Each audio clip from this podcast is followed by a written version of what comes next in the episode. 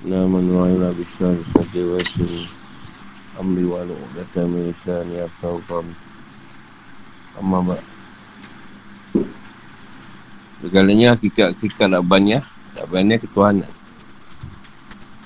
yang mempunyai ketinggian dan kebesarannya itu keluar dalam keadaan tutup bercahaya. Bila anda belum mendapat izin untuk menyatakan, yakni menerangkan ilmu hakikat itu. Siapa yang belum sempurna sifat-sifat yang disebut itu, sudah pasti ia tidak diberi izin untuk menerangkan hakikat Rabbaniah, yakni ilmu hakikat ketuhanan. Jika ia menerangkannya sekalipun, pasti akan terlihat suram cahayanya, iaitu dalam keadaan tertutup nur cahayanya, kerana ia sendiri masih dilitupi oleh sesuatu kegelapan lantaran ia melihat kepada yang lain selain Allah Ta'ala. Sebab itu tanda sempurna sifat-sifat tersebut itu ialah dibukakan untuknya pintu untuk berkata-kata, yang ini tabir, serta selamat daripada perkataan atau ucapan yang berbahaya dalam Lataiful Matan. Perbuatan ni kitab ada menjelaskan bahawa antara kurnian Allah SWT pada para kasihnya itu ialah adanya ibarat. Ini bidalan atau pengertian rangkaian kata. Abu Abbas Al-Masih radhiyallahu anhu berkata, seorang wali itu lebih dahulu telah dipenuhi oleh sekali ilmu, pengertian makrifah dan hakikat. Sehingga jika ia melepaskan kalimat, yakni ibarat, maka seolah-olah ia mendapat izin daripada Allah Ta'ala untuk berkata-kata.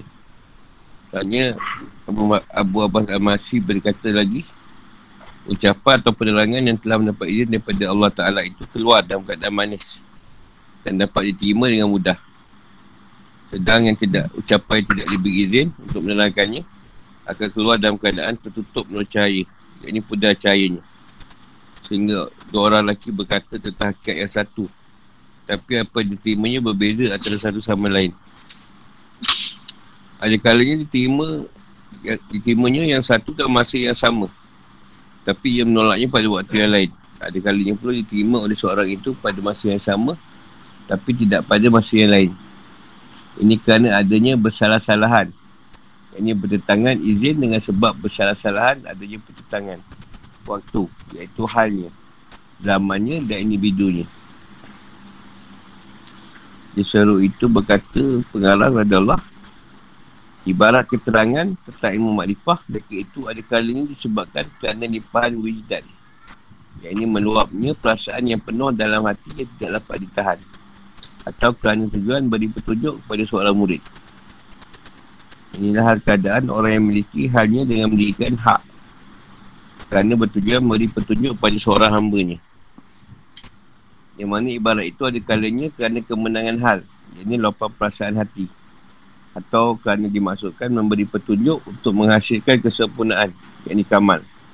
Apa yang dimaksudkan dengan wujdan itu ialah jatuhnya hakikat ke dalam hati dan hidayah pada seorang murid itu sebagai petunjuk yang ada kebaikannya dengan menghasilkan kehairanan dalam zuknya, atau dapat meningkatkan himmahnya, atau ilmunya, atau halnya.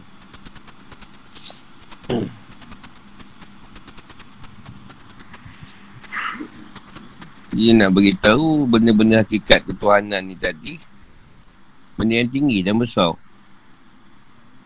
Ada yang belum sampai mendapat izin Allah Ta'ala untuk menyatakannya. Bila diceritakan, benda tu tak sampai, belum sampai, tak boleh sampai pada orang lain. Walaupun dia terangkan tu terperinci, akan nampak benda tu macam tak terang atau suram. Sebab yang mencerita tu sendiri masih diselubungi kegelapan lagi. Masih banyak perkara yang nak diperbaiki. Kalau kata kita bercerita atas dasar muzakarah atau sekadar nak bercerita, tak ada masalah. Tapi kalau kita rasa kita dah boleh mengajar, tengok keadaan. Ada yang sampai, ada yang tak sampai. Sampai pada orang yang mendengar tu. Bila sampai satu keadaan tu anak buka, dia berkata-kata atau bercerita, jadi benda yang dicerita tu selamat lah, tak mengandungi benda yang bahaya yang mendatangkan masalah pada yang mendengar. Jadi benda ni lebih pada kurniaan juga. pada para kekasihnya.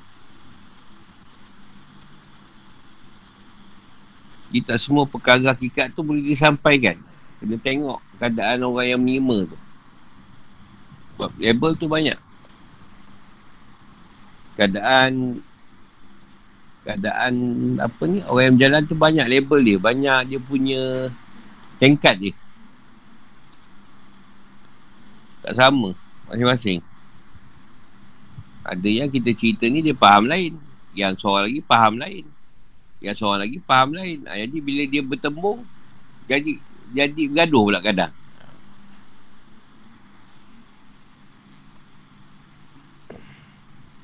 Jadi seorang wali tu lebih dahulu dipenuhi. Dia Tuhan berikan dia kepahaman atau dia kebolehan bertutur dengan izin Allah tu untuk menceritakan benda ni. Kalau tak boleh cerita. Kalau tak dia kunci mulut tu. Susah nak cerita. Dan kalau benda tu diizinkan, senanglah keluar. Dengan keadaan manis je lah. Sonok lah orang dengar. Dia terima pun mudah. Dia tak beri izin tu susah nak cerita. Kita contoh macam-macam pun tak faham ni. Sebab banyak nur cahaya tu tertutup. Lepas tu yang dikata tadi, kalau kita bercerita dua orang, seorang faham lain, seorang faham lain. Ada orang kita cerita masa tu, belum sampai tingkat dia tolak. Tapi bila sampai tingkat dia nanti, keadaan waktu yang dia dah sampai pada saat kita cerita benda yang tahap dia tu, dia terima. Tapi kalau dia belum terima, dia akan tolak benda tu. Sebab dia belum sampai tingkat yang diceritakan tu. Pada keadaan sekarang ni, kita tak bagi-bagi lah. Siapa nak dengar lah. Tapi siapa yang tak faham tu, letak tepi dululah. Mungkin benda tu belum sampai untuk dia faham. Jangan kata benda tu salah. Belum sampai tingkat dia faham. Jadi sekarang kita buka je. Siapa nak dengar, faham lah. Tak faham ni satu masa mungkin kau faham lah. Yang faham tu faham lah. Tapi dia kata ada yang besar salah tu pertentangan waktu. Kadang waktu tu mungkin bukan untuk dia dengar. Dia dengar juga, tak masuk lah. Itu jadi lain kat dia. Dia berkaitan zaman. Zaman tu tak, sebab tu kita kena tengok keadaan zaman kita. Sebab bila aku nak sampaikan pun, tengok keadaan zaman sekarang. Kesesuaian untuk disampaikan dalam keadaan zaman ni. Tak ambil zaman yang ketika kitab ni dihasilkan. Dia buat tu zaman lain. Nak tengok orang tu juga.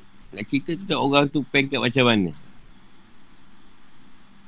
Ni orang datang je, kau ni bakal menjadi wali ni.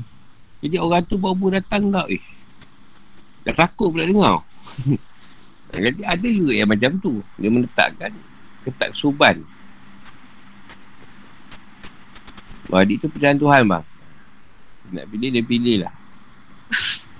Bukan untuk dicerita-ceritakan. Nak di wali mujibah tu tak ada masalah. Cari anak perempuan je dia. Ada juga yang ceritakan soal apa. Jadi wiridan. Wiridan ni bila seorang guru atau yang menyampaikan tu, cerita banyak.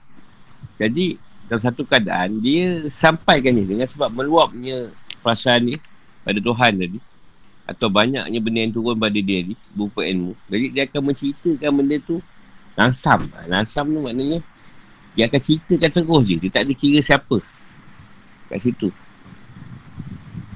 Dia kata siapa yang dapat lah. Siapa yang tak faham lah. Ada yang macam tu. Ada yang diceritakan untuk beri petunjuk pada seorang. Kadang dia cerita umum. Tapi dia ada target untuk seseorang.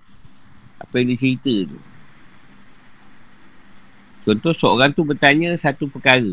Jadi sebenarnya perkara tu boleh pakai untuk semua orang. Bukan dia seorang je. Ataupun pada seorang murid tadi, bila wiridan datang, ataupun satu luapan untuk bercerita.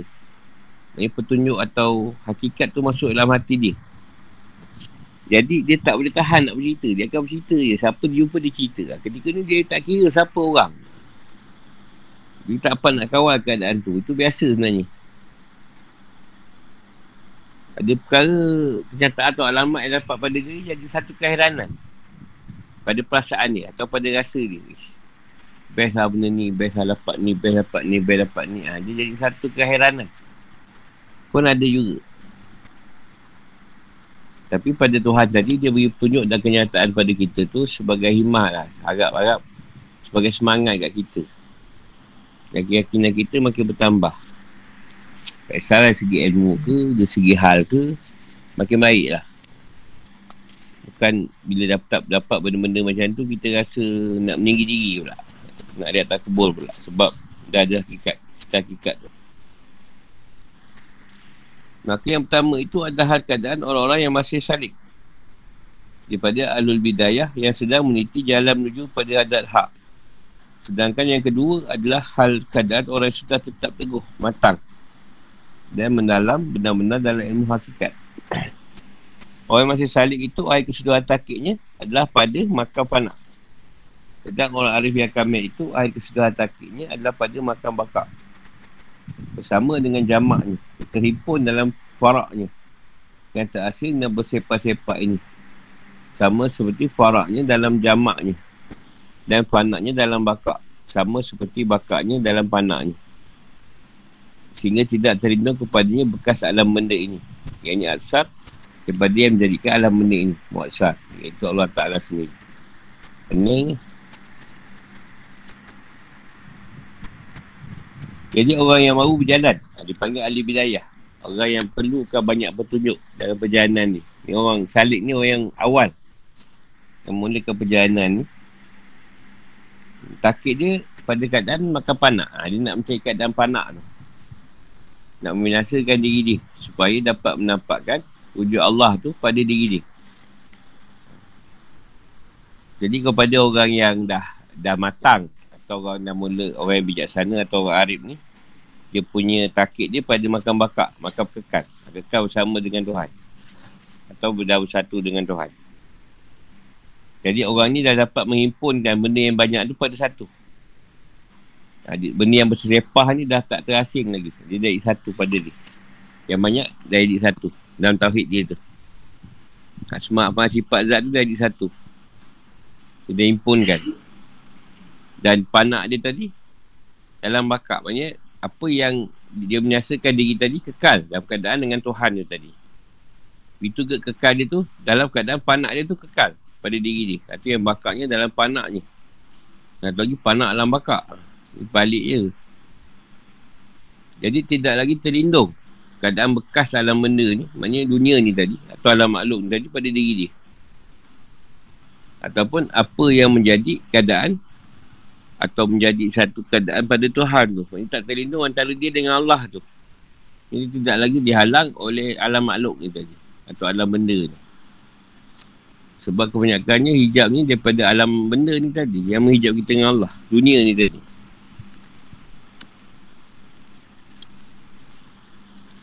Ibarat kata-kata yang diibaratkan oleh orang-orang hakikat itu bagaikan makanan hati bagi pendengar yang memerlukannya. Dan anda tidak mendapat apa-apa pun daripadanya kecuali apa yang anda makan. Sebagaimana tidak sahnya anda makan makanan yang boleh membunuh anda, maka anda tidak harus berkata dan menerima kata-kata yang boleh membunuh anda. Bahkan anda tidak harus mendakwa sesuatu yang bukan ada kebiasaan anda, kerana semata-mata anda ingin melihat dan memahaminya. Dan janganlah anda menyangka iaitu cepat terpengaruh dengan setiap orang yang faham akan suatu perkataan yang sudah dirasainya. Sebab itu tidak harus bagi syekh-syekh itu menerangkan kepada murid-murid tentang sesuatu yang boleh menghilangkan akal mereka. Jadi nak ceritakan suatu perkara tadi, janganlah sampai orang tak faham. Sampai boleh menukar diri dia dalam keadaan secepat sangat. Tiba dia hakikat pula. Baru semalam syariat, akhirnya time belajar dah hakikat pula. Dah boleh cerita hakikat. Cepat sangat tu. Jadi boleh membunuh. Dia mengklasifikasikan atau mengibaratkan boleh membunuh. Tidak haruslah bagi seorang syekh tadi bercerita benda yang boleh memberi orang cepat terpengaruh. Atau boleh menghilangkan keadaan akal pada keadaan mereka duduk. Contoh dia masih syariat lagi. Atau syarat dia belum berapa elok, perbaikilah syariat dia tu. Tak apa nak cerita hakikat boleh, tapi dalam masa sama syariat tu mesti diperbaiki pada murid tu tadi. Yang dibiarkan dia tak buat. Satu Nabi SAW mahumnya berkatalah kepada manusia menurut apa yang mereka boleh faham. Nabi kata ikut apa yang manusia faham kalau nak cerita. Imam Ghazali rahimahullah berkata ada kalanya ilmu hakikat itu memberi mudarat pada suatu kaum. Umpama memberi binatang kepada kasturi. Tidak harus bagi seorang syair itu menerangkan sesuatu yang tidak sepakat. Ini bertentangan dengan syarak berdasarkan zahirnya. Tapi hendaklah tetap pada zahir syarak dan merujuk pada hakikatnya untuk diamalkan. Ini di cerita ni lah. Nabi kata, berkata nak cerita tu mengikut apa yang orang boleh faham. Tapi yang Imam Ghazali kata, ada kalanya hakikat tu jadi boleh memberi mudarat pada setengah orang. Macam kita beri kasuri pada binatang. Binatang tu kan yang agak sangat. Yang wangi kasuri tu. Kita yang suka. Dia ada kadang kena tengok tu. Dah tengok benda tu, ada kesepakatan tak bersamaan dengan syariat atau syarak tu. Jangan lari. Jika dibawa keadaan zahir syariat tu tadi, atau amal ibadah, mesti keadaan hakikatnya tadi sesuai pada pemahaman ni untuk dia bawa. Jangan lari daripada apa yang dia bawa. Ada yang berkata, siapa yang faham pakai syarat, maka hendaklah ia memeliharanya. Harus simpan rahsia-rahsia Tuhan dengan baik-baik dan tidak didedahkan kepada sama manusia. Tapi jika ia tidak faham, maka bererti akan membunuhnya. Jadi ada isyarat-isyarat alam gaib atau cerita rahsia Tuhan tu yang kena. Kalau kita kata orang menyampaikan, kata bercerita dengan murid ke atau orang, minta dia jangan cerita dengan orang lain lah. Sebab boleh jadi masalah. Jadi fitnah kat situ. Itu yang awal-awal aku jadi guru, aku tak berfaham benda ni. Jadi kadang cerita benda gaib, murid cerita dengan orang lain lah. Jadi banyak fitnah lah kat aku. Tak faham. Kita kadang cerita ingatkan dia faham. Dia tak cerita dengan orang. Cerita dengan orang jadi fitnah kat kita. Dan kita ni bukannya ada kusur guru. Tiba-tiba adik guru berlangkung aje lah. Jadi janganlah anda menyangka bahawa setiap orang faham akan perkataan yang sudah dirasainya itu. Dan bukan setiap orang yang boleh menerangkan sesuatu itu sudah takik tentangnya. Dan sebab itu tidak harus bagi anda kecuali apa yang layak padanya. Jadi jangan kita sangka semua orang akan faham. Ada orang dia lalu pun dia tak faham benda tu. Dia dah rasa pun dia tak faham. Aku pernah ubat banyak orang lah. Bila kita tanya rasa macam mana, dia pun tak tahu nak rasa apa. Jadi ada orang dia tidak kuat perasa dia tu.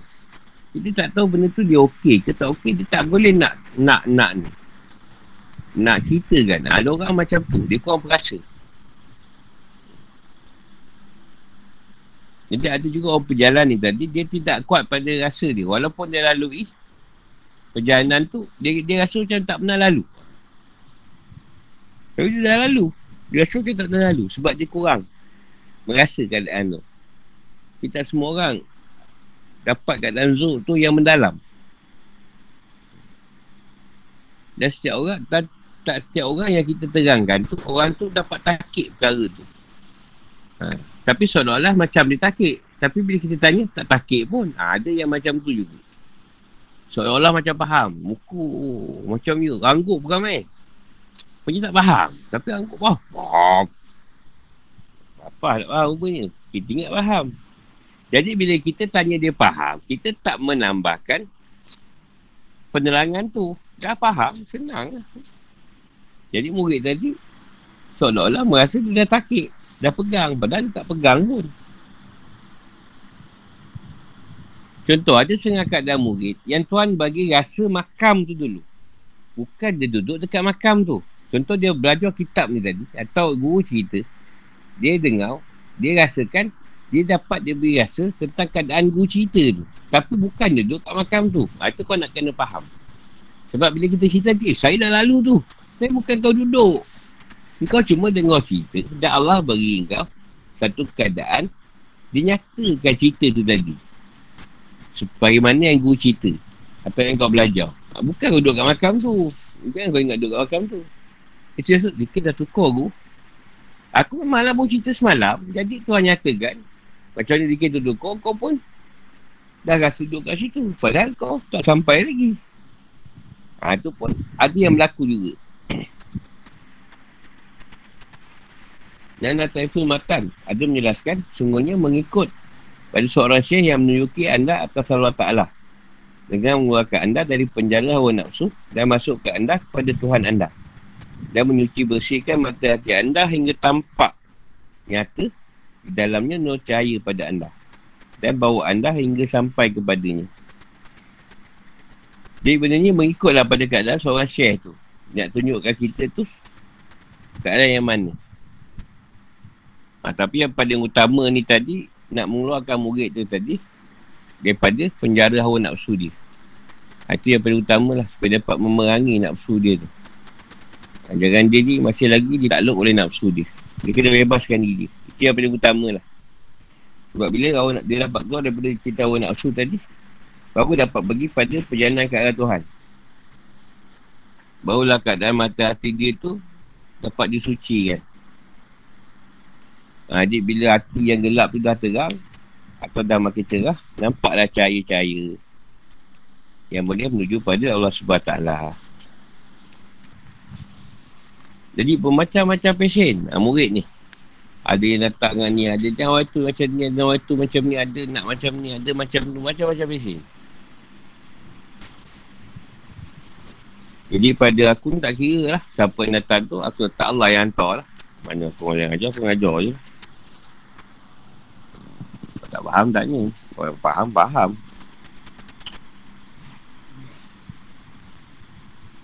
Biasanya dalam kita belajar, kita tak terus diberikan soalan. Tak bukan semua soalan kita dapat soal. Ada masa soalan tu cuma timbul bila kita melepasi keadaan tu. Biasa soalan pun sampai. Kadang kau belum lalu, soalan tak ada. Sebab tu kadang kita tanya soalan tak ada. Bukan sebab tak ada, sebab kau belum lalu. Jadi bila kau lalu nanti, baru ada soalan. Baru ada soalan kat situ. Tapi kalau sebelum kau lalu, kau baru mendengar keadaan tu, kau masih dalam keadaan seorang pendengar. Kau belum lagi dapat lalu.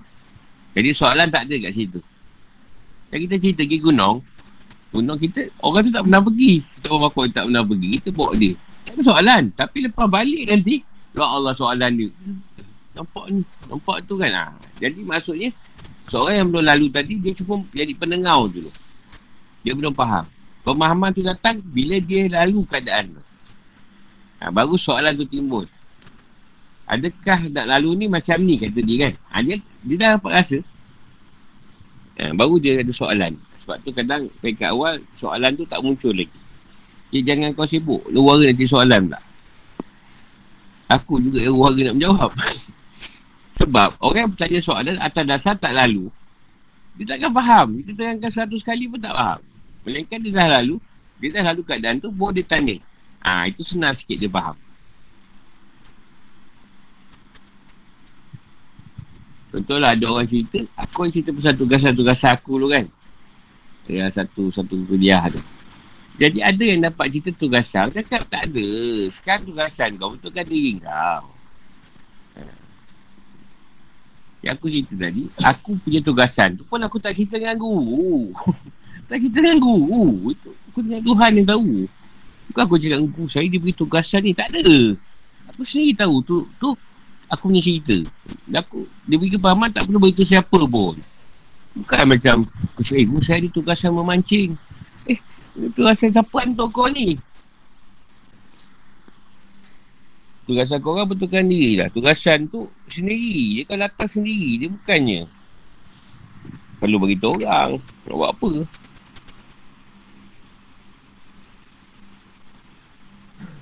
Itu yang kadang kita nak cerita. Kadang cerita tu kita cerita. Esok dia dapat. Sedangkan bukan dia dapat tu untuk dia suruh. Tetapi nak memberi satu gambaran. Sebagaimana yang diceritakan semalam. atau malam tadi. Esoknya dia beri kenyataan, bukan kau duduk kat situ. Kan cepat sangat pun cerita malam ni, esok dah bersatu. Alhamdulillah aku lepas sepanjang dengan cerita aku dah bersatu dah.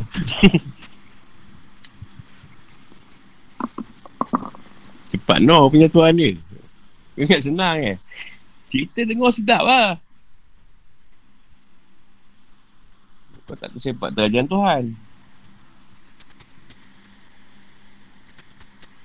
Maka ada kalanya orang yang menerangkan tentang suatu makam, iaitu stesen itu, ke orang yang sudah melihatnya tapi belum sampai kepadanya, baru saja menghampiri dan mengintainya. Dan ada kalanya orang bicarakan tentangnya itu orang yang telah sampai pada makam itu. Dan yang demikian itu kabur, sukar dipahami bagi orang yang menerima penerangan. Jadi orang yang tajam mata hatinya, terang hati nuraninya, yang dapat bezakan antara dua hal itu. Aku cerita ni, baru keluar cerita ni pula. Dan aku dah cerita dah tadi. Dah tu kali kena ulang pula. Tak, kita cerita ni ingat kan? Cerita lain, tak baca. Bila baca, dah cerita dulu.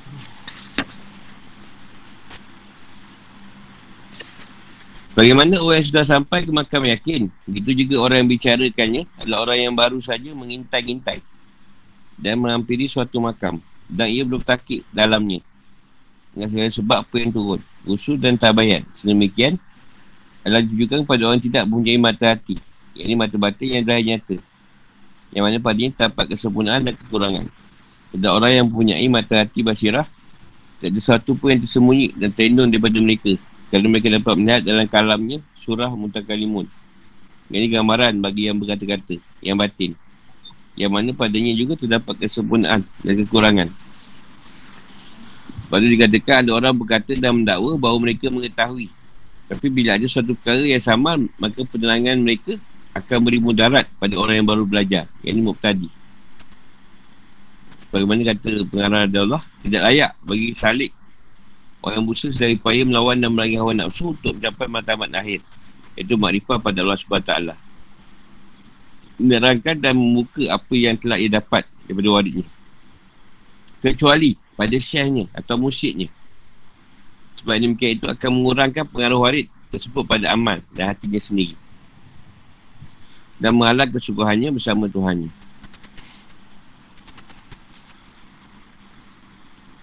Hanya cerita tadi lah. Maknanya ada orang baru tu, bila diceritakan, dia dapat rasa keadaan tu. Seolah-olah macam dia sampai, padahal dia tak sampai lagi. Dia baru mengintai-intai je keadaan tu. Sedangkan dia belum takik, belum berpegang lagi sebenarnya. Tapi sebab cerita dia dah diceritakan, dia dah dapat rasa. Sedangkan dia tak sampai kat situ. Jadi kalau orang dah dibukakan mata basirah dia atau mata hati dia tadi, dia akan nampak benda tu terus. Dia boleh faham benda tu. Ada benda boleh cerita, ada benda tak boleh cerita, dia faham. Tak perlu cakap dengan dia pun dia tahu.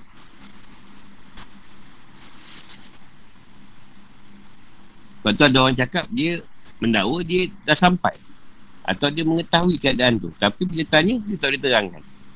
Ni yang kata orang tu, masa dia ceritakan, kita ceritakan, dia rasa dia dah duduk makam tu. Bila kita suruh dia terangkan, dia tak boleh. Maknanya dia baru mengintai-intai, baru melihat-lihat sebenarnya, tapi dia rasakan dia dah lalu.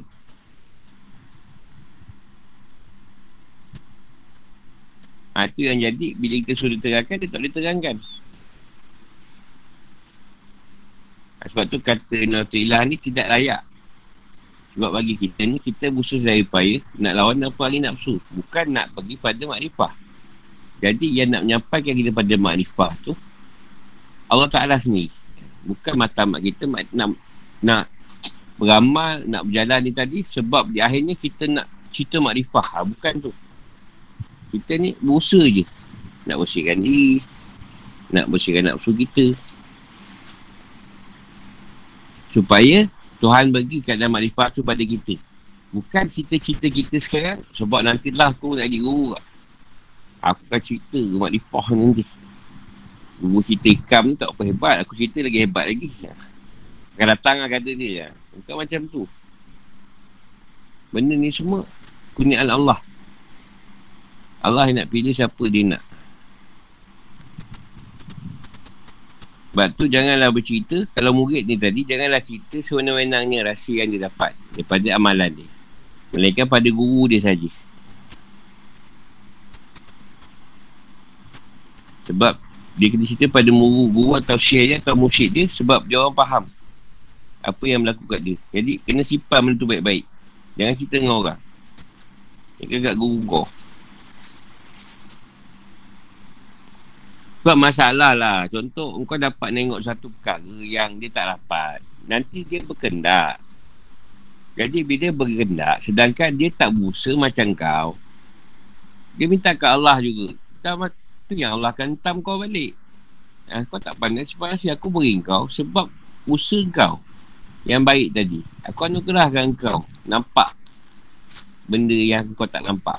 Tapi kau cerita dengan orang tu dah lepas malas. Tapi bila dengar cerita kau, dia nak kan? Dia nak macam kau juga. Sedangkan dia pemalas. Jadi Allah akan marah kau. Dah dia minta pula dengan Tuhan. Aku nak juga macam dia. Siapa suruh kau cerita? Jadi Tuhan hukum kau, dia ambil yang dia berikan kau, dia bagi ke orang tu. Badan dalam muka kau. Jadi jangan sewenang-wenang cerita. Sebab tu hukum kau senang je. Dia ambil kau punya yang dia bagi tadi, tukar ke orang yang nak tadi. Padahal orang tu bukan bagus. Bukan tak bagus, mungkin orang ni orang baru, dia dengar cerita yang best-best sonok ah. Aku pun kalau dapat nak juga macam dia tu. Kau baru lagi. Tapi tak pelik juga, ada orang dapat dulu. Kau tuan nak bagi. Sungguhnya mereka telah bersepakat bahawa adab seorang salik itu ialah menyembunyikan wariknya. Iaitu nur yang datang ke dalam hati, segala ahwalnya dan kamalatnya. Ini kesempurnaan. Kau bagus macam mana pun, kau dapat apa pun, janganlah duk cerita sewenang-wenang. Yang mana dengannya bagi bekas hati, pengaruhnya kuat dalam hati, dan tidak menghalang kesungguhannya dan ubudiah Tuhannya. Dan tidak ada saya yang ingin mengetahui sekali tersembunyi, dan jika menunjuki hati si murid untuk dinyatakan akan dalam beradab. Baik itu jika anak ingin selamat daripada pembohongan, ini dakwaan bersama dengan Allah Ta'ala, dan terhasil hakikat kesungguhan bersama dengannya. Jadi pada seorang syekh ni atau guru, tak ada ingin pun nak tahu apa yang kau sembunyikan ataupun apa kesalahan yang kau buat. Tak ada pun keadaan tu. Melainkan kalau murid tadi bercerita, dia cuma nak menunjuki jalan saja. Bukan dia sibuk apa yang kau dapat. Jadi apa yang kau dapat tu kau simpan lah. Apa-apa yang kau dapat tu, dia herannya. Contoh Imam Hasan Basri. Murid dia balik dinar, semayang atas air. Lepas tu ada awiyah, semayang atas udara. Semayang atas langit. Hasan Basri tak ada apa pun. Tapi siapa guru kepada orang tadi? Siapa yang lebih hebat sebenarnya? Guru dia.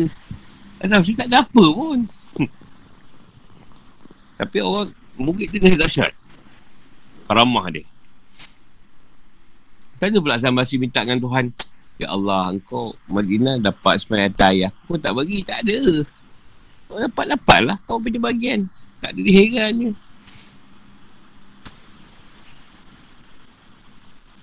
Lepas tu dia kata kau nak selamat.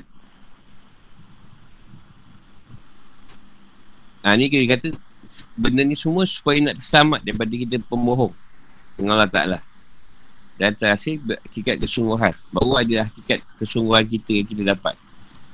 Lepas dia cerita kan benda ni bukan main-main. Jangan cerita sewenang-wenang. Cuma kalau dalam cerita muzakarah ke ramai-ramai, kadang guru suruh cerita je. Kau cerita je, tak ada masalah. Sebab kita guru akan terangkan, kemungkinan orang akan lalu, dia akan terima. Jadi aku tak terangkan dua kali. Tak ada masalah pun. Lepas tu kita jangan ada sat dengki lah orang berjalan ni. Kalau orang dapat, Alhamdulillah lah dia dapat. Kau bagian lain. Anda pernah Jumaat lah meh. Pada Jumaat malam ni. Apa? Anda bersuluk. Berkau hari lagi. Nak solat? Oh, berapa lama?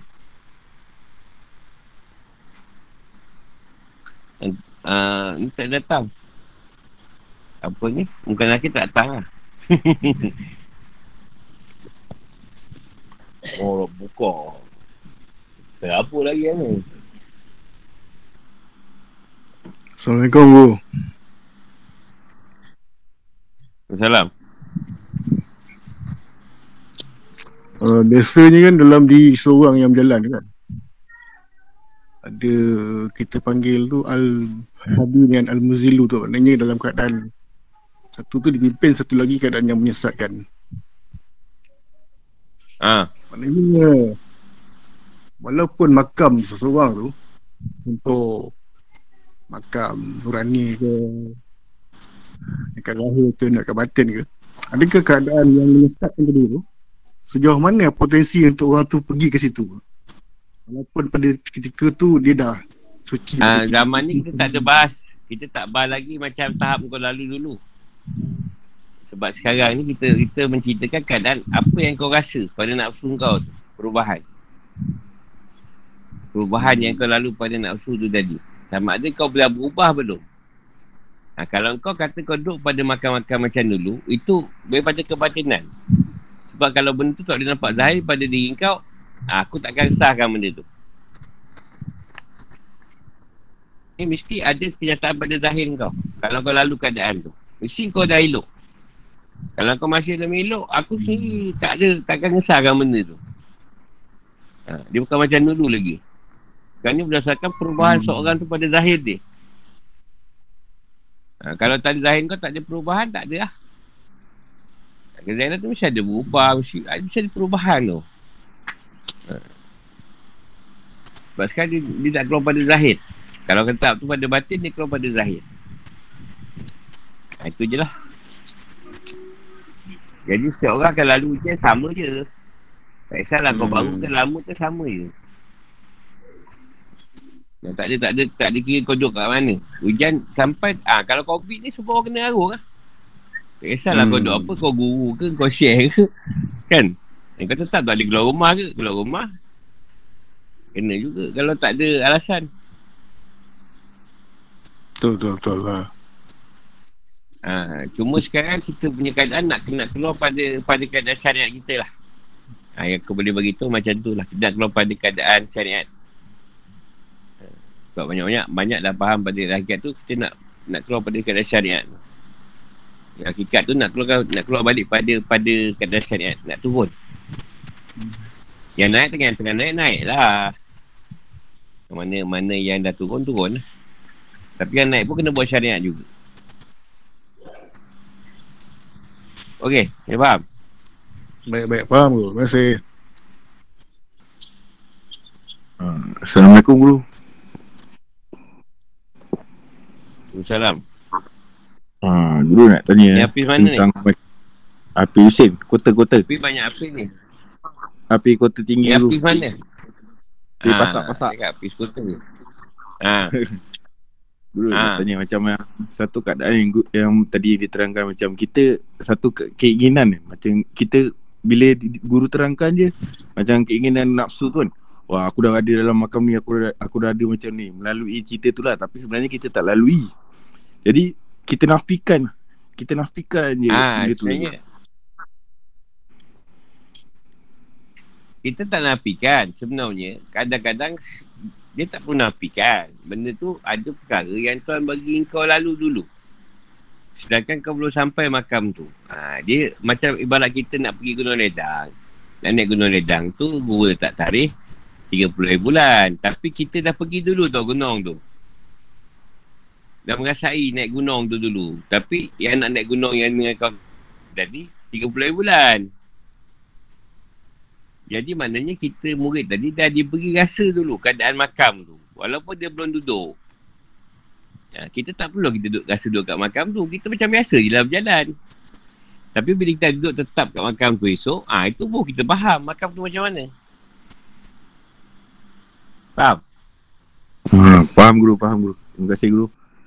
Maknanya ada orang dia pergi dulu sebelum sampai waktu yang ditetapkan sebagai satu keadaan supaya akan datang mudah urusan dia, boleh duduk kat makam tu. Tapi tak ada semua perkara dia ingat. Ada dia rasa macam dah lalu lah. Alah, jangan nak filem. Kau nak ordering kan lama kan. Sampai 3.5 jam satu filem. Pertama tengok tak ada cerita. Jarang. Pertama kita boleh cerita tapi tak semua kan. Kau tengok kali kedua. Kau dah banyak benda kau boleh cerita.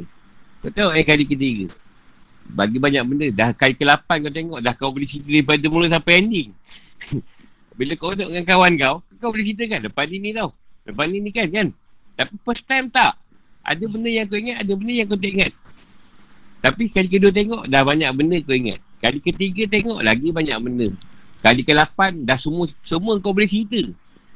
Ni Frodo ni kan dia jumpa Gandalf. Ni sekarang macam-macam lah tu kan. Aku boleh cerita tu kau nak cerita. Dah tak cerita ikan pula kan. Faham? Faham bro, terima kasih bro. Ni kita diberi dulu. Tengok keadaan tu. Supaya kurang-kurangnya kita boleh bercerita juga kalau ada kawan kita yang alami. Walaupun kita tak duduk kat makam tu.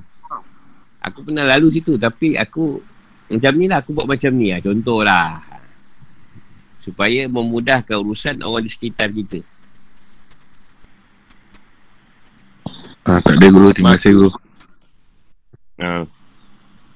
Maka janganlah mengulurkan tangan untuk menerima pemberian makhluk seseorang dengan sebab atau tanpa sebab. Kecuali sehingga anda melihat bahawa yang memberi itu sebenarnya Tuhan anda yang merintahkan anda. Maka jika anda demikian, maka terimalah daripada mereka asalkan sesuai dengan ilmu pengetahuan anda. Manakala tidak sesuai dengan ilmu anda untuk menerimanya, maka janganlah anda mengambilnya. Rezeki yang diperoleh setiap orang itu terbagi pada dua bahagian. Pertama, rezeki yang sampai kepada mereka dengan sebab amal perbuatan seperti berniaga dan setiap pekerjaan dan lain-lain. Ini hal keadaan orang yang ahlul asbab. Yang ini atas sebab-sebab. Kedua, rezeki yang sampai kepada mereka daripada tangan makhluk. Yang ini manusia tanpa amal perbuatan. Inilah hal keadaan orang-orang yang tajrid. Melulu ibadah tanpa berusaha dunia. Dan setiap satu daripada dua bahagian itu padanya ada adab. Dan hukum yang dituntut. Hukum dengan adab. Hukum dan adab pada bahagian yang pertama itu sudah dijelaskan dalam fiqah dan lain-lain. Yang mana wajib bagi setiap orang masuk dalam suatu daripada sebab-sebab itu menghasilkan amal perbuatannya dan mendapatkannya atas dalam sebab. Sementara hukum dan adab pada bahagian kedua pula ialah hendaklah dipelihara dengan dua syarat berikut. Yang mana kedua syarat yang dijadikan syarat sah diterima. Syarat pertama, ia tidak nampak ada pemberian lain kecuali Tuhannya Azza wa Jalla. Dan inilah asal. Ini asas. Ini dia menampakkan yang beri dia tu Tuhan. Walaupun manusia yang bagi. Hanya sungguhnya disyaratkan untuk mengambil itu kerana apa yang dikenaki oleh halnya itu ialah takkid pada tauhid dan kalis pada tajrid. Yang mana dengannya itu sah baginya makam qanaah dan tawakal. Iaitu gugur dan tanggal daripada hatinya bercita-cita pada rezeki dan hilang lenyap pengetungannya pada manusia. Jika sifat demikian tidak ada, dan pasti ia menjadi hamba manusia kerana sanggup berhadap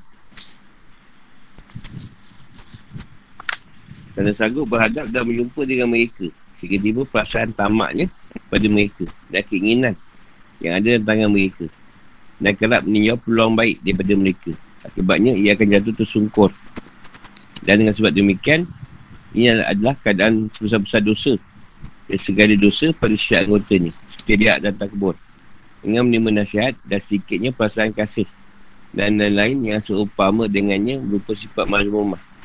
Yang ini tercela yang boleh merosak binasakan ubudiah pada Allah Azza wa Jalla. Yang kedua, syarat kedua ialah tidak mengambil kecuali apa yang bersesuaian dan muafakat dengan ilmu. Sama ada yang zahir maupun yang batin. Inilah syarat yang lazim pada orang tajrid. Apa yang dikendaki dengan muafakat ilmu itu ialah tidak anda mengambilnya walaupun sedikit. Kerana nak menegakkan agama dan ibadah. Bukan kerana yang lain.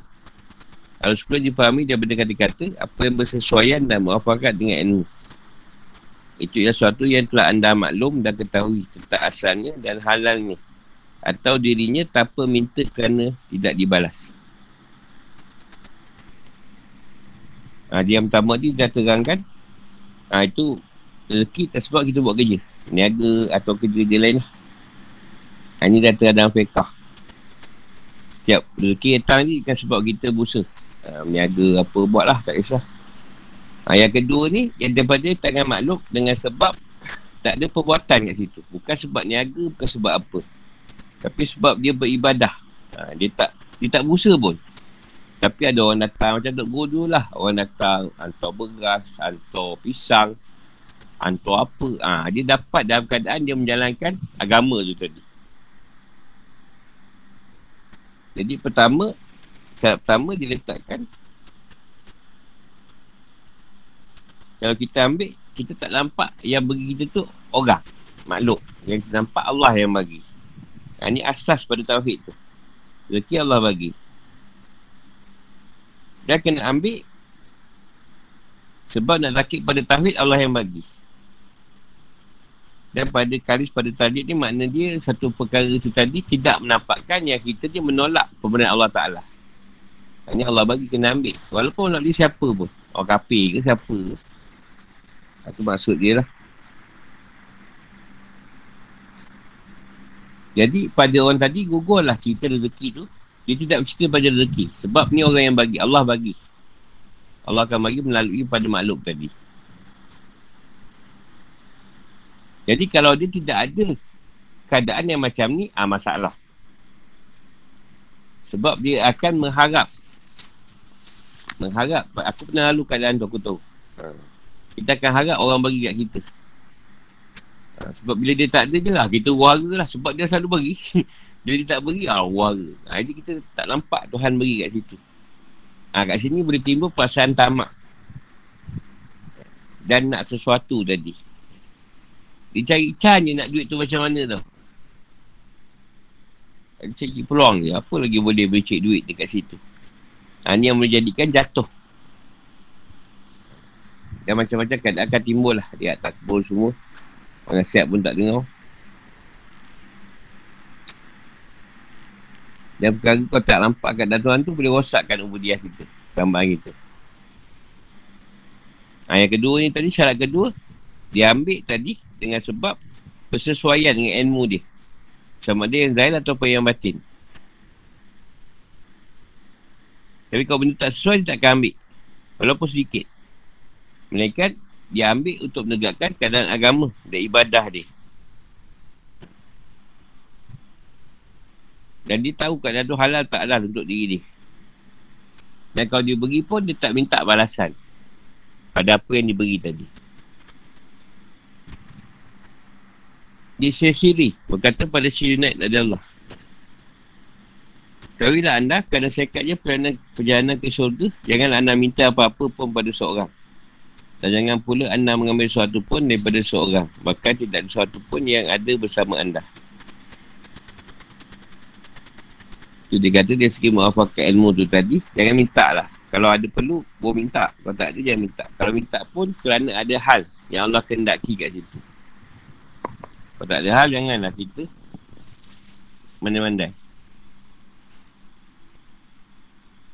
Syekh Abdul Aziz Al-Madawi rahimahullah ta'ala berkata, ulama telah sepakat ijma' bahawa halal yang mutlak itu ialah sesuatu yang diambil daripada Allah Ta'ala dengan gubarnya segala wasitah.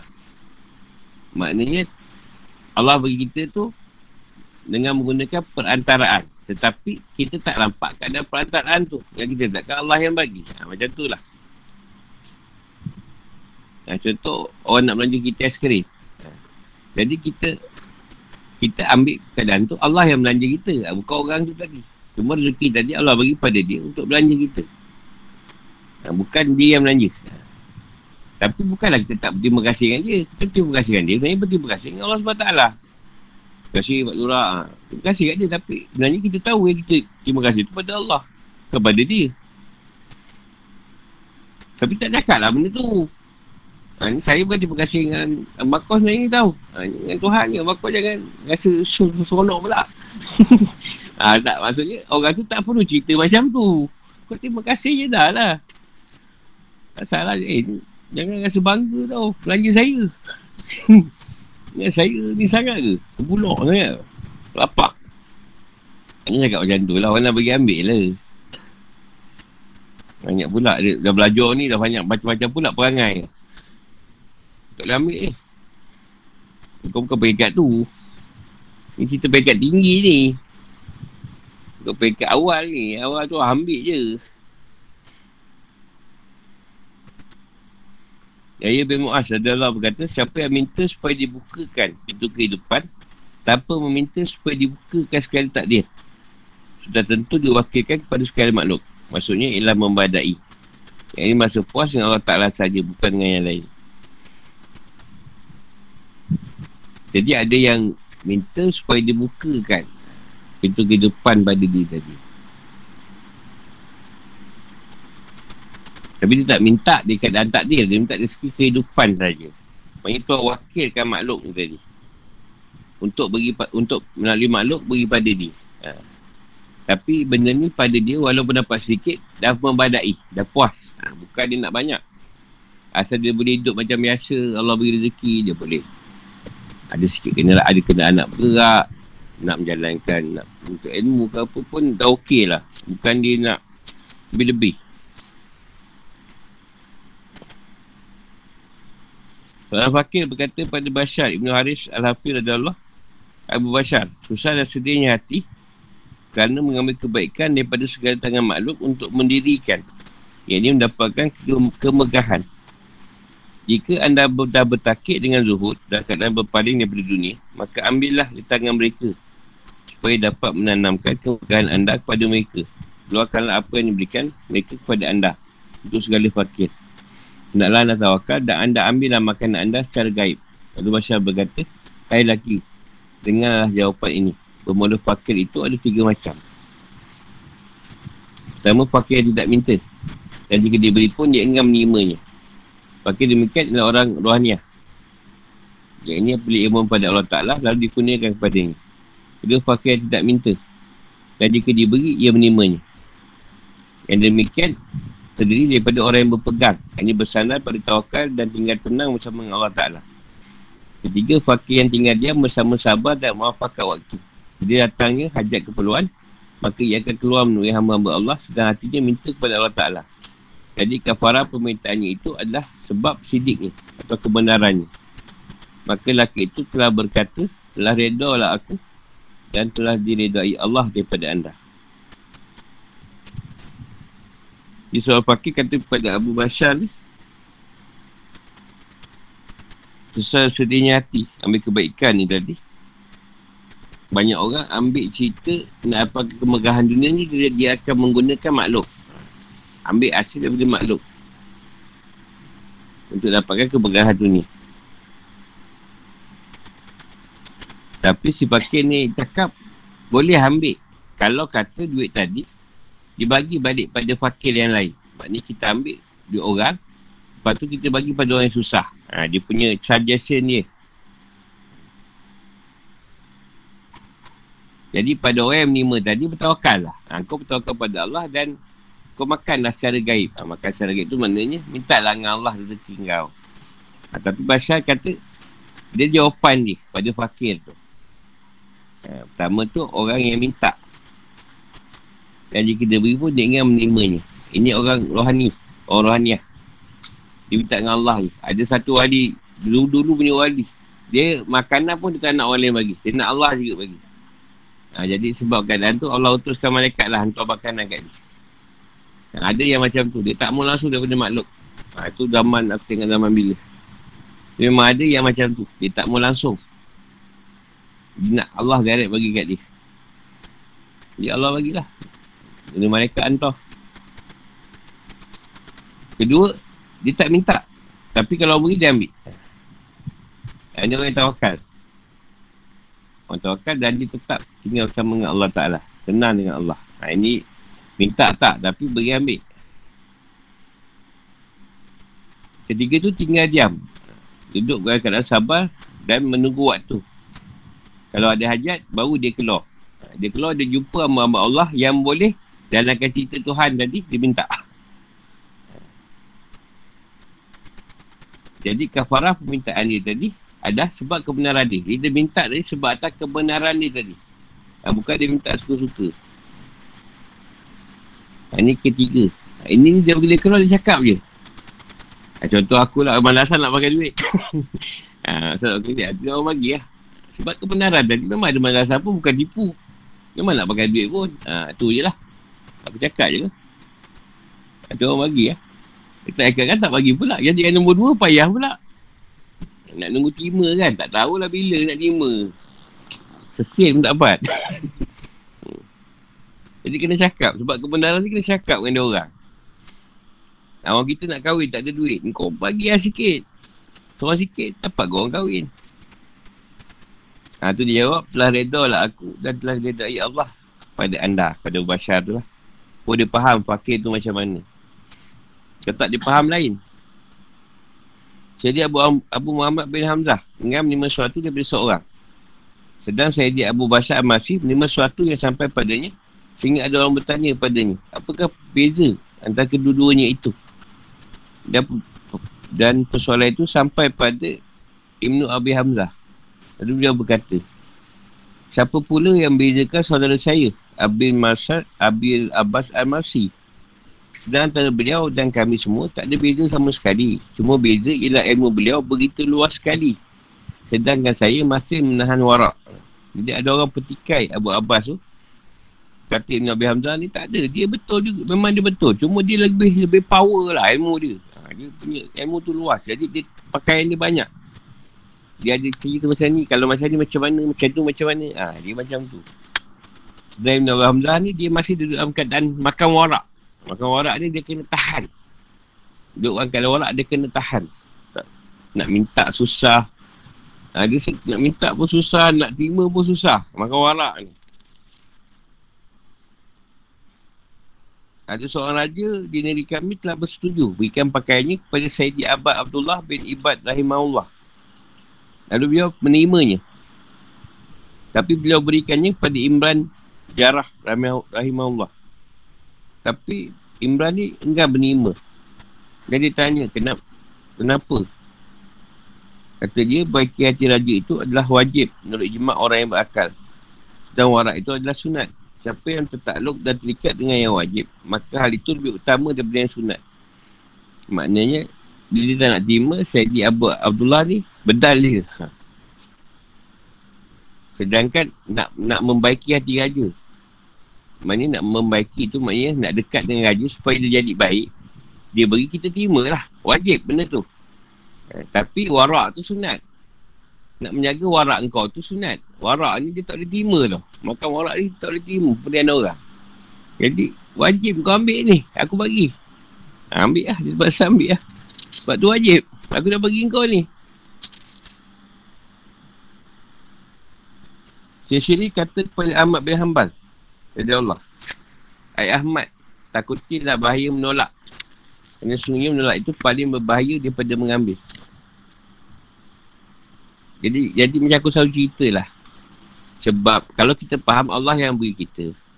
Dikuatiri ketika kau tolak tadi, Tuhan tak beri lagi benda tu kat engkau.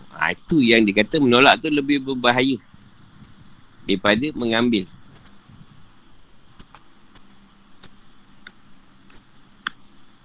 Contoh Allah nak beri kau, kau tolak. Kau takkan dapat lagi. Aku banyak kali cerita benda tu. Malah cerita banyak kali lah. Cerita selalu. Kau tolak. Bagi ambil lah.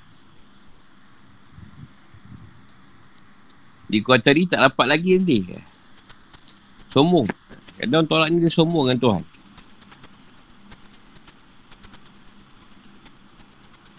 Dah orang bagi anjing, nak bela. Tolak tak apa. Anjing kan, anjing pun dah kurap, beri kat kau, tak masalah, tak ada masalah. Memang nampak Tuhan yang beri, tapi kat situ kan ada akal. Nak buat apa anjing kurap ni? Kalau baby anjing tu boleh ke jual dengan Cina? Itu pergi ke akal dia pula, janganlah boleh cerita dia sampai kau semua komik. Sabda Nabi SAW, mafhumnya.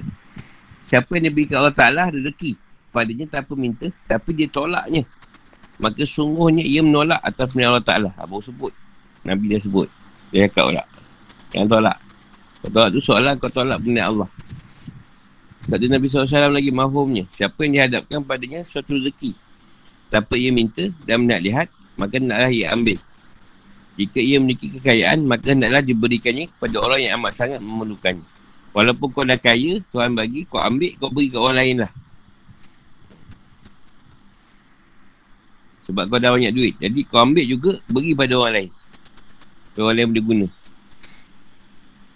Ketika Nabi SAW memberikannya kepada Umar bin Al-Khattab, lalu baginda bersabda, kau berikanlah pada orang yang lebih fakir daripada aku.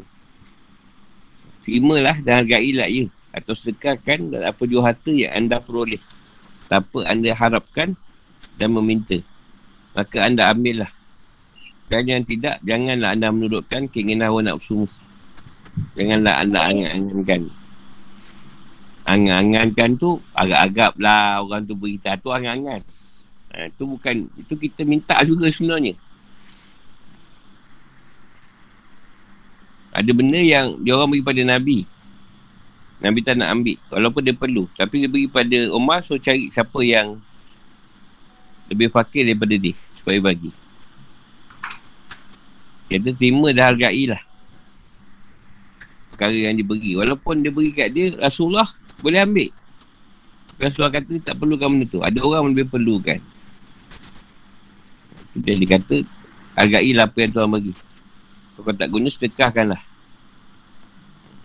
Tanpa kau harapkan dan meminta-minta. Ambil lah kata dia. Tapi jangan ikut orang nafsu. Jangan berangan-angan.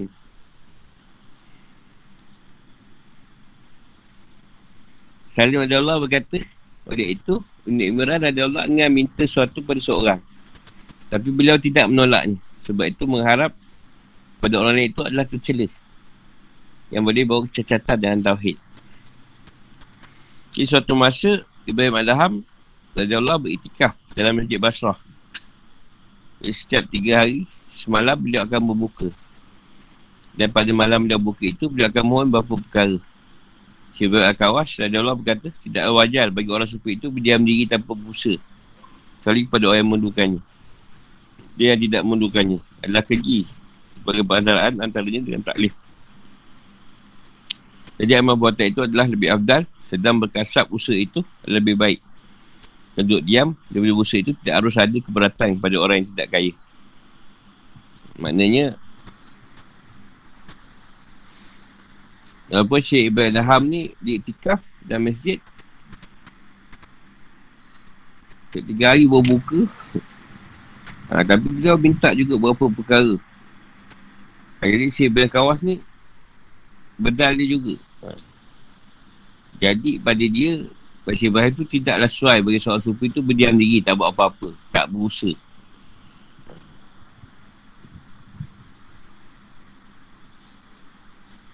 Jadi kalau kita tak memerlukannya, tapi kena ingat ada orang lain yang kita perlu usahakan untuk dia dapat. Kalau tak, dia jadi satu keadaan pertikaian. Jadi kita berusaha tu lebih afdal daripada duduk diam tanpa busa. Sebab bagi orang yang berjalan lah atau sufi tadi, tidak ada keberatan bagi dia. Jadi busa tu bukan sebab nak kaya, dan busa tu bukan sebab nak miskin. Sebab kita ambil satu keadaan yang Rasulullah sebut, jangan minta-minta. Jangan minta-minta pada orang lain. Sebab kita buat kerja yang datangkan usaha pada kita. Cik Abu Abdullah Al-Quraisy berkata, selagi sebab itu ada berdiri dalam nafsu, maka sebab-sebab itu adalah lebih baik. Maksudnya, sama keinginan berusaha itu kuat dalam perasaan nafsu, maka berusaha itulah lebih utama. Itu dia kata, usaha itu lebih utama daripada tak buat apa-apa. Muadah Hatub Bah Al-Ghulam radhiyallahu anhu, itu ialah 1 karat. Jadi beliau membeli daun karam dan buatnya. Dan beliau jualnya dengan harga 3 kirat. 1 daripadanya beliau makan, 1 beliau sedekahkan, 1 lagi beliau beli untuk daun karam. Jadi dicontohkan Bah Gulam ni dia ada duit 1 karat tu, dia beli daun karam, dia jual 3 kirat. Jadi 1 untuk dia, 1 sedekah, 1 lagi untuk buat modal balik. Itu contoh lah. Dia tidak meminta-minta dengan orang lain. Dia berusaha. Sabda Nabi SAW, mafhumnya, hendaklah seorang kamu mengambil tali lalu mengikat kayu itu adalah lebih baik baginya daripada meminta kepada seseorang, sama ada memberinya atau tidak memberinya. Nabi pengikat kayu tu lebih baik usaha dia daripada kita meminta-minta. Minta tu kalau orang beri ke atau tak beri, tak sesuai. Ketahuilah bahawa siapa yang telah mengetahui kebesaran hak Ta'ala, pasti dia tidak akan minta pada orang lain. Allahu a'lam. Soalan? Sambung esok. Nasihat terangkan sekali ni. Selalu baca dulu terangkan.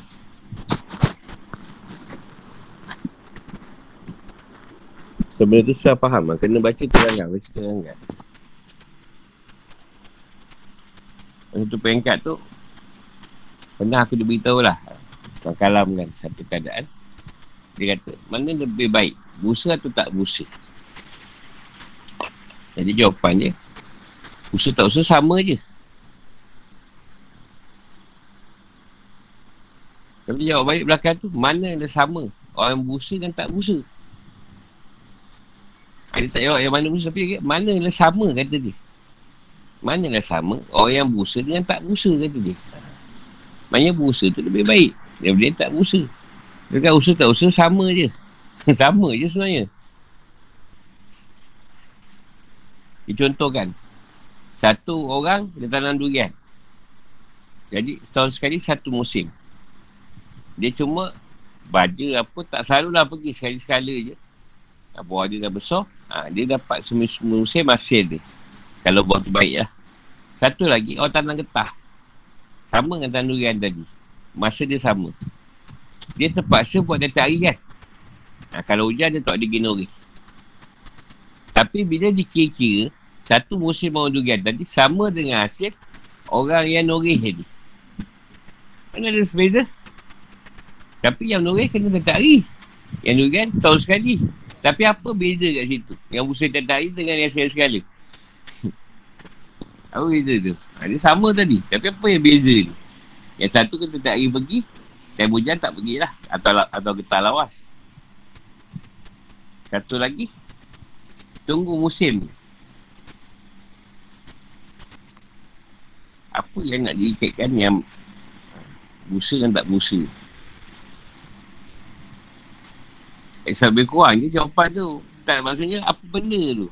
Daripada keadaan tu, yelah orang kita tak dapat duit.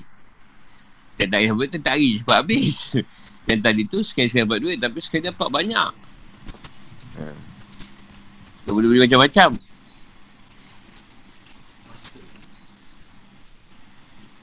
Masa macam ni boleh juga. Apa yang lebih ni lagi berutama daripada keadaan tu? Aku juga masa contoh. Aku janganlah cerita.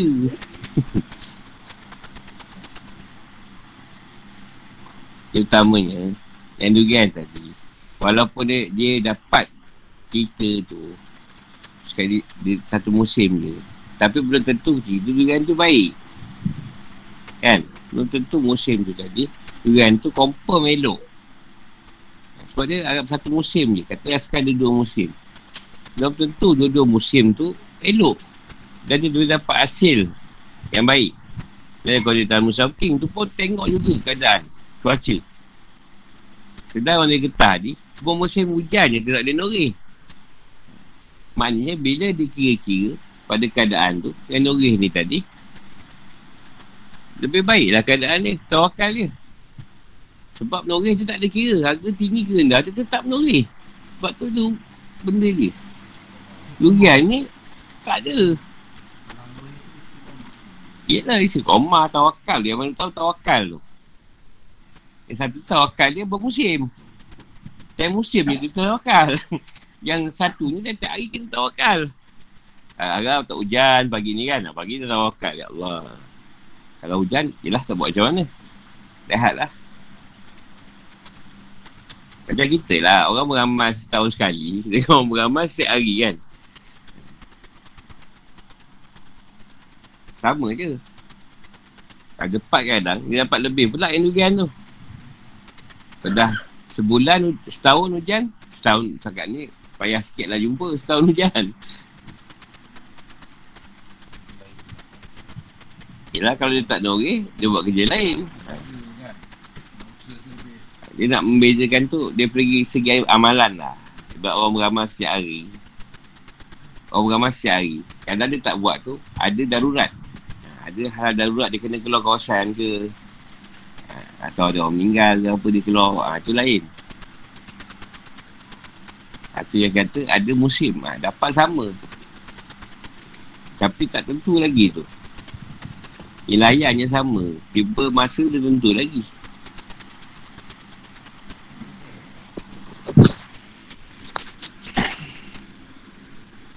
Ada soalan lagi? Ni. Yang online ke apa? Kau tu tak tanya soalan, kau tak jawab. Assalam. Nak tanya, ada satu yang baru cerita tadi pasal wali lama tu tadi lah.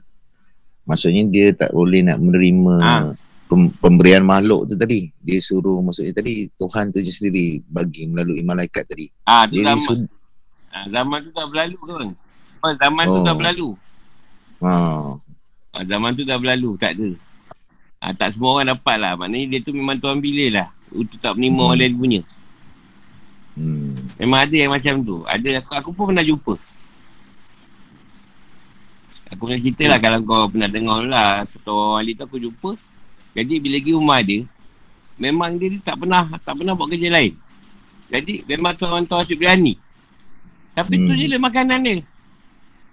Memang ada je dalam dia punya duduk saji tu.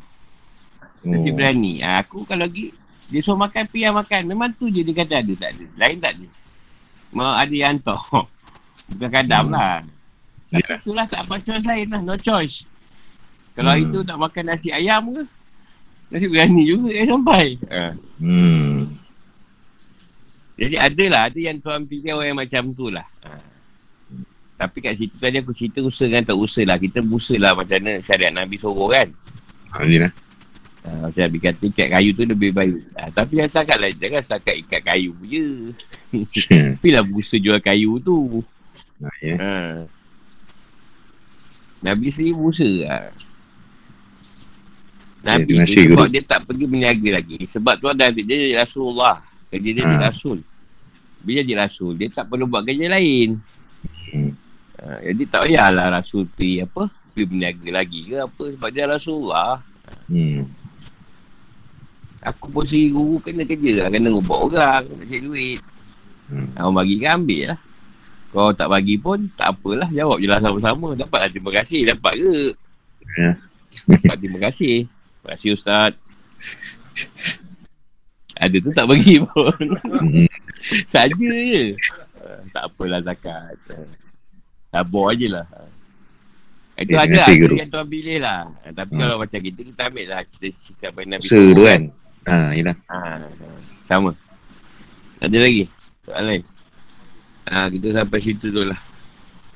Sama malam esok. Assalamualaikum. Waalaikumsalam Guru. Terima kasih.